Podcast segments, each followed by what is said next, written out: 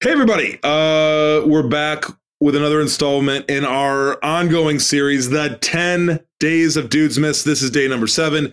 Uh, gift ideas. If you haven't gotten a gift yet, you are probably in serious trouble and at risk of uh, uh, really compromising your relationship with the dude or the dad or the dude dad in your life.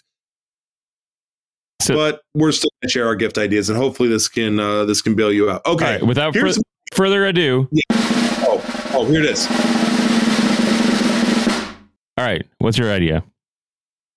that was uh, not entirely anticlimactic. Okay, Andy, let me just tell you what my what my boys are into, what I'm into.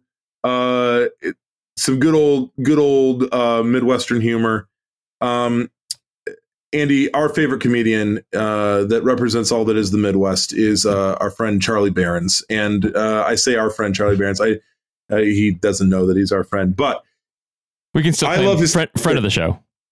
friend of the show. We'll say friend of the show. Um, here's, uh, and I'm going to get one of these because I love it. So go to if you go to charlieberens.com again, the link will we'll put the link in our in our show notes.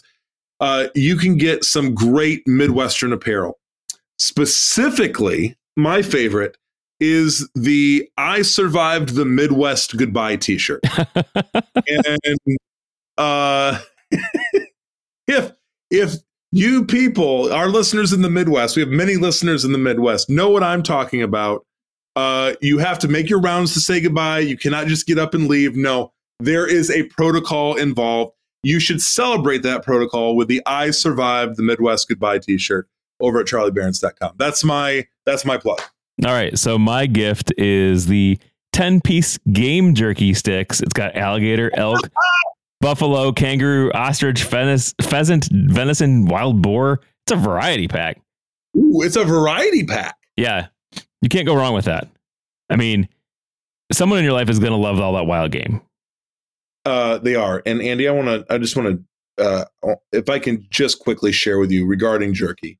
Uh, my wife tried to pawn off uh, some non-meat jerky. No, no, no, no.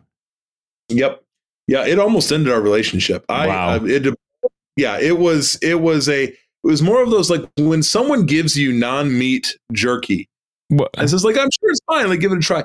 It it makes you question everything about that relationship. It really does. And so um, uh, I think the only way she probably could redeem that mistake would be to get me that awesome value pack, uh, the variety pack of uh, of jerky. That sounds amazing. You should we should check that out. All right.